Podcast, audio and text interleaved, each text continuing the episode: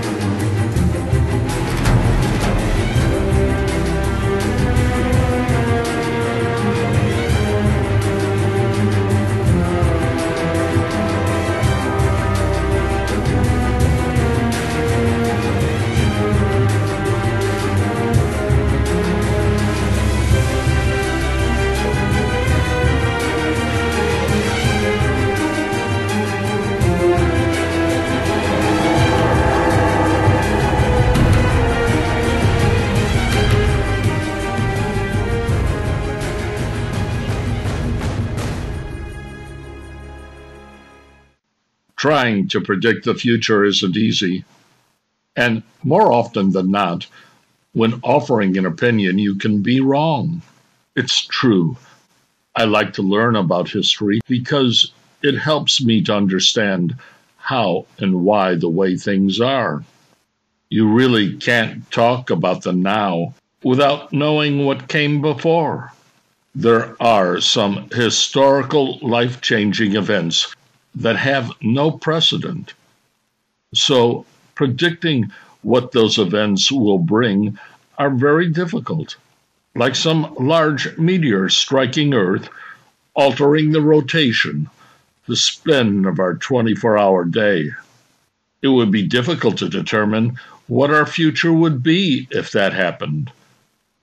Well, COVID 19 is somewhat like that. It's nearly stopped the conduct of normal human behavior. And speaking from my own limited experience for 75 years, I've never seen before what has occurred in the last three months. It reminds me of a line in a movie by Randy Quaid when Marlon Brando asks him about life. And Quaid says, life ain't like nothing I've ever seen before. Sure, there have been natural events like hurricanes or tsunamis that have produced wide scale damage. And even when it comes to our wars and the use of weapons, we still have managed to stumble along. But COVID 19 has created something I've never felt before. And I'm pretty sure it's going to leave a lasting mark on how we're going to live our lives. It ain't like nothing I've ever seen before. And to characterize it like some Salvador Dali painting comes close. Surreal, bizarre, and terrifying are some of the things that come to mind. Let's face it, in America, when you have over 36 million people who have lost employment in three months, you've got a problem that isn't going to disappear overnight. Now, for 50 years, this country's economy has been based on a theory of consumerism. It's a relatively simple idea make people consume with the motto progress is our most important product.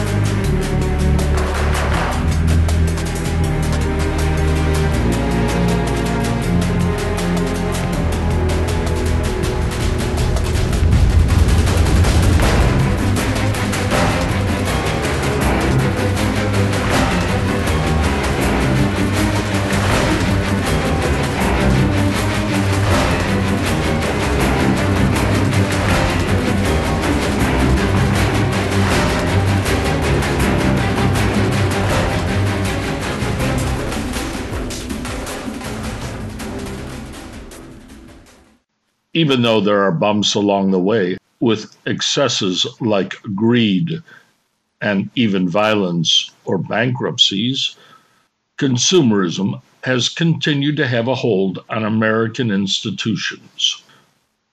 Usually, when it came to big businesses like banks declaring bankruptcies, resulting in closing their doors or being merged with larger or more financially credible resources, consumerism kept rolling along.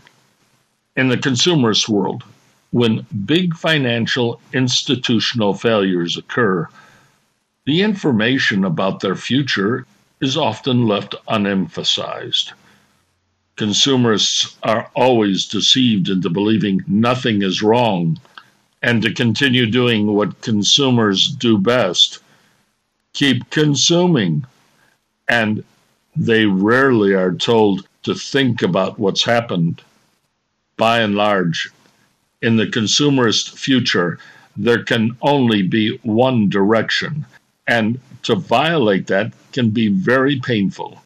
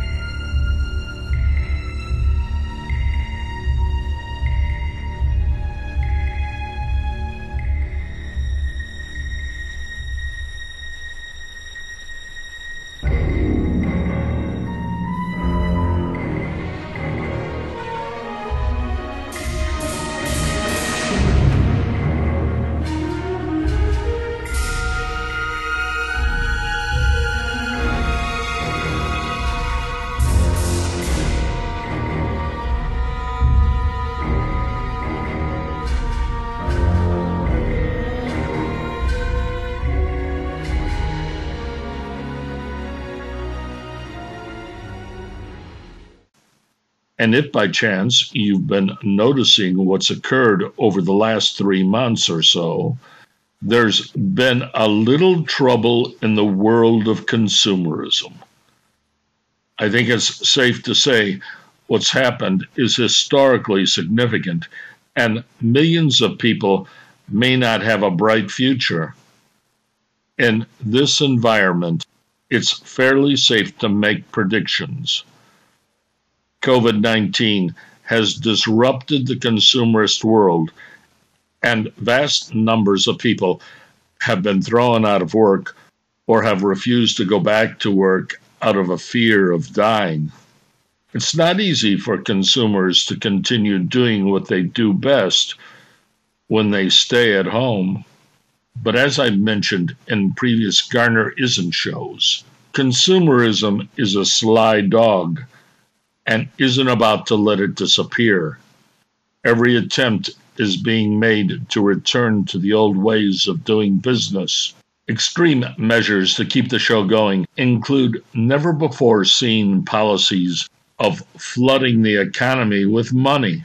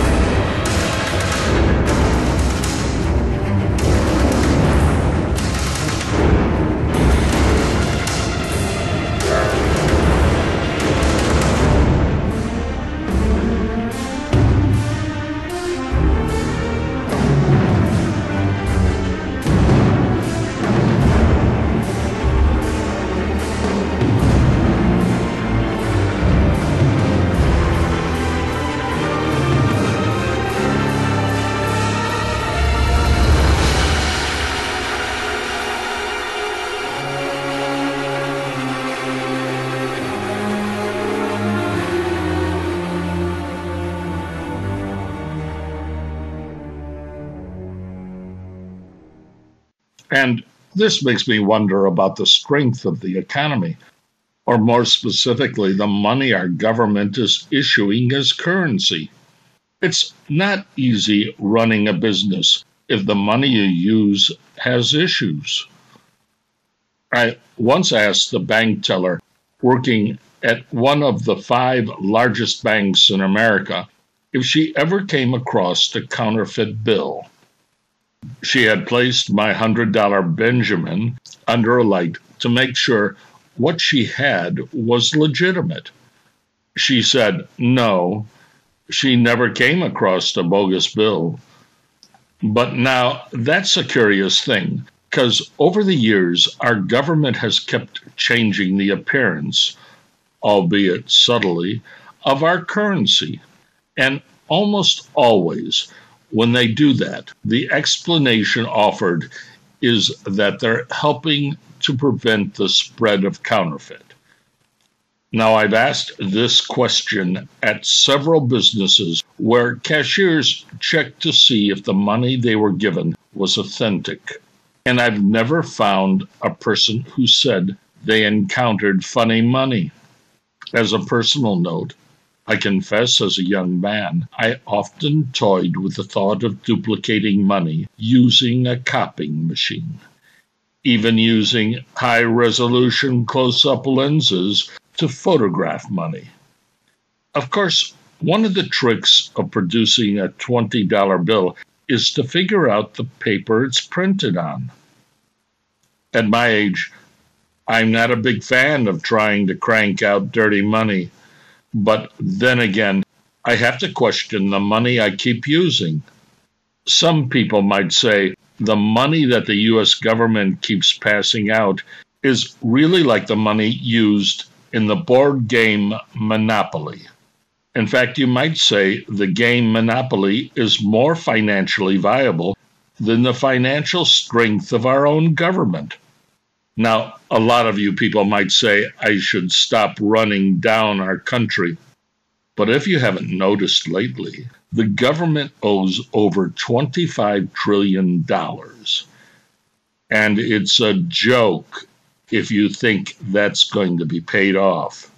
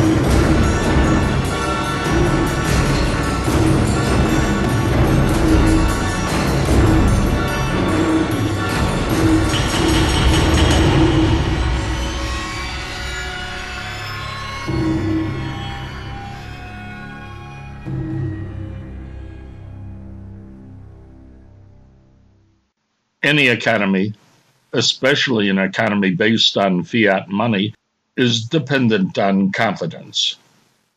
In fact, our dollar bill uses the word trust. Without those two ingredients, confidence and trust, a government's currency can be called into question. And this is very worrisome for a consumerist. A good consumer has to feel comfortable with the here and now, and particularly the future. That's why consumerism has shaped and molded the thinking of its consuming population. People must always feel the future is bright. Chaos and distrust can be very harmful to the consumerist world. There are, of course, those who profit by despair. Even merchants of death, war profiteers, are people expert in making good money selling weapons in the midst of chaos. On the fringes of government, especially around Washington, D.C., there exist legions of lobbyists whose sole purpose is to influence politicians to appropriate funding for various projects. These people come in various stripes and sizes, ready to fulfill the bidding of large corporations to get legislation passed in favor of their masters. Everyone from dog catcher societies to big energy companies have lobbyists doing their bidding to get what they want. Often these people are connected by having been in government. They know how to press the right buttons because they may have been staffers, members of legal firms representing politicians, a high ranking retired military officer, usually generals, or even a senator or a congressman. These people can be described as being very smooth and flush, living in large houses, giving fashionable dinner parties. They help to form the grease that keeps the gears of government turning. And more often than not, their concerns are with making profits for the companies they work for and are not really working for the people of America, but helping to form policies that benefit a few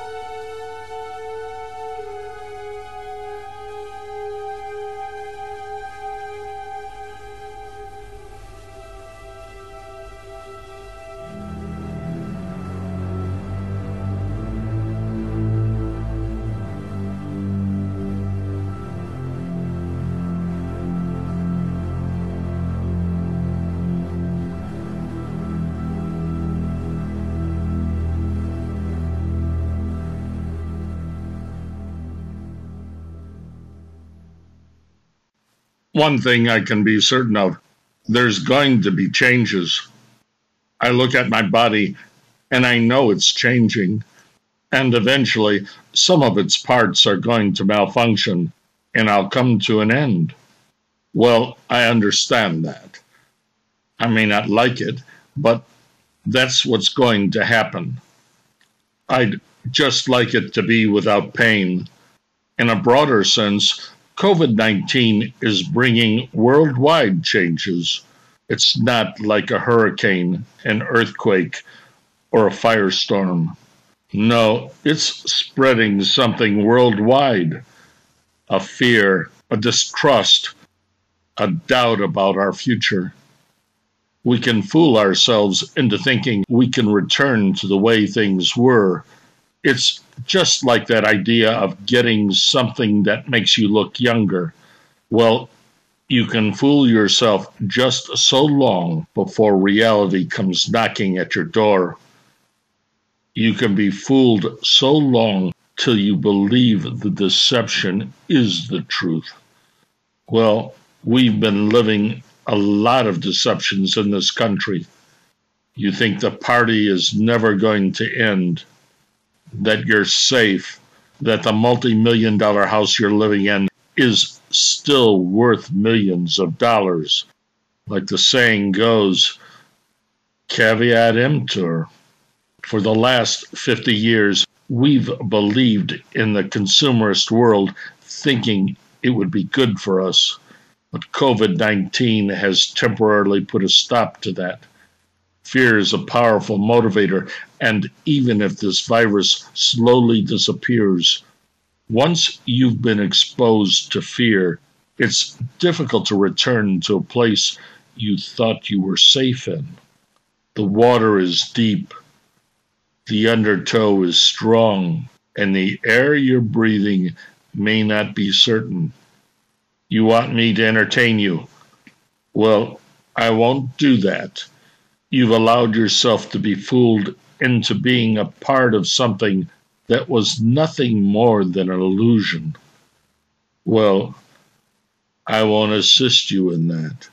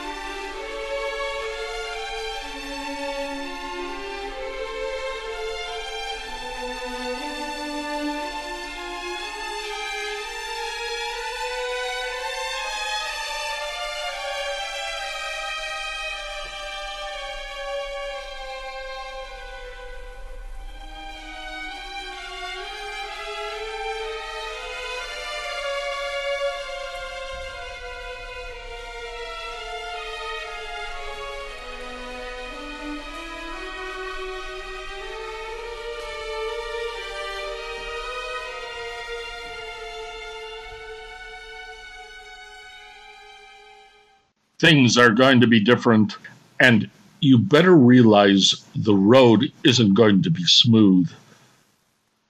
Our government is going to be challenged. Full fledged depression is coming if it isn't already here. Over 100,000 Americans will have died within a little over three months, and that number will continue to grow.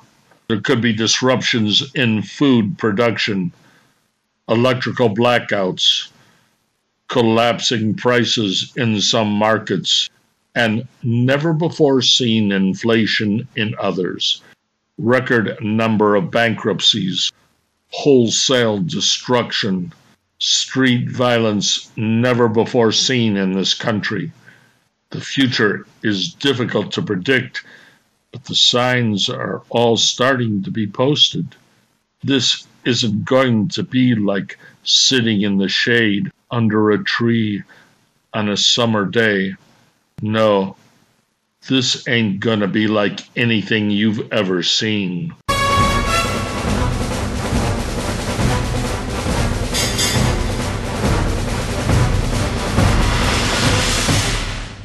This week on Garnerism, you heard music from two composers of incidental music also referred to as scores for motion pictures.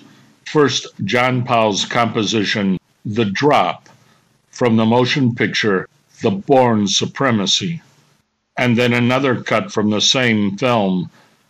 You then heard the music of James Horner, Creating Panic, from the film Flight Plan, and finally, three pieces from the motion picture Aliens. Mr. Horner scored over a hundred films. His nominations for Academy Awards are too numerous to name. He won in 1997 with Titanic. Mr. Horner's distinguished career ended tragically in 2015 at the age of 61 when alone in a plane he was piloting crashed in California. Stampede written and performed by Edward Garner in Morro Bay and Paso Robles, California.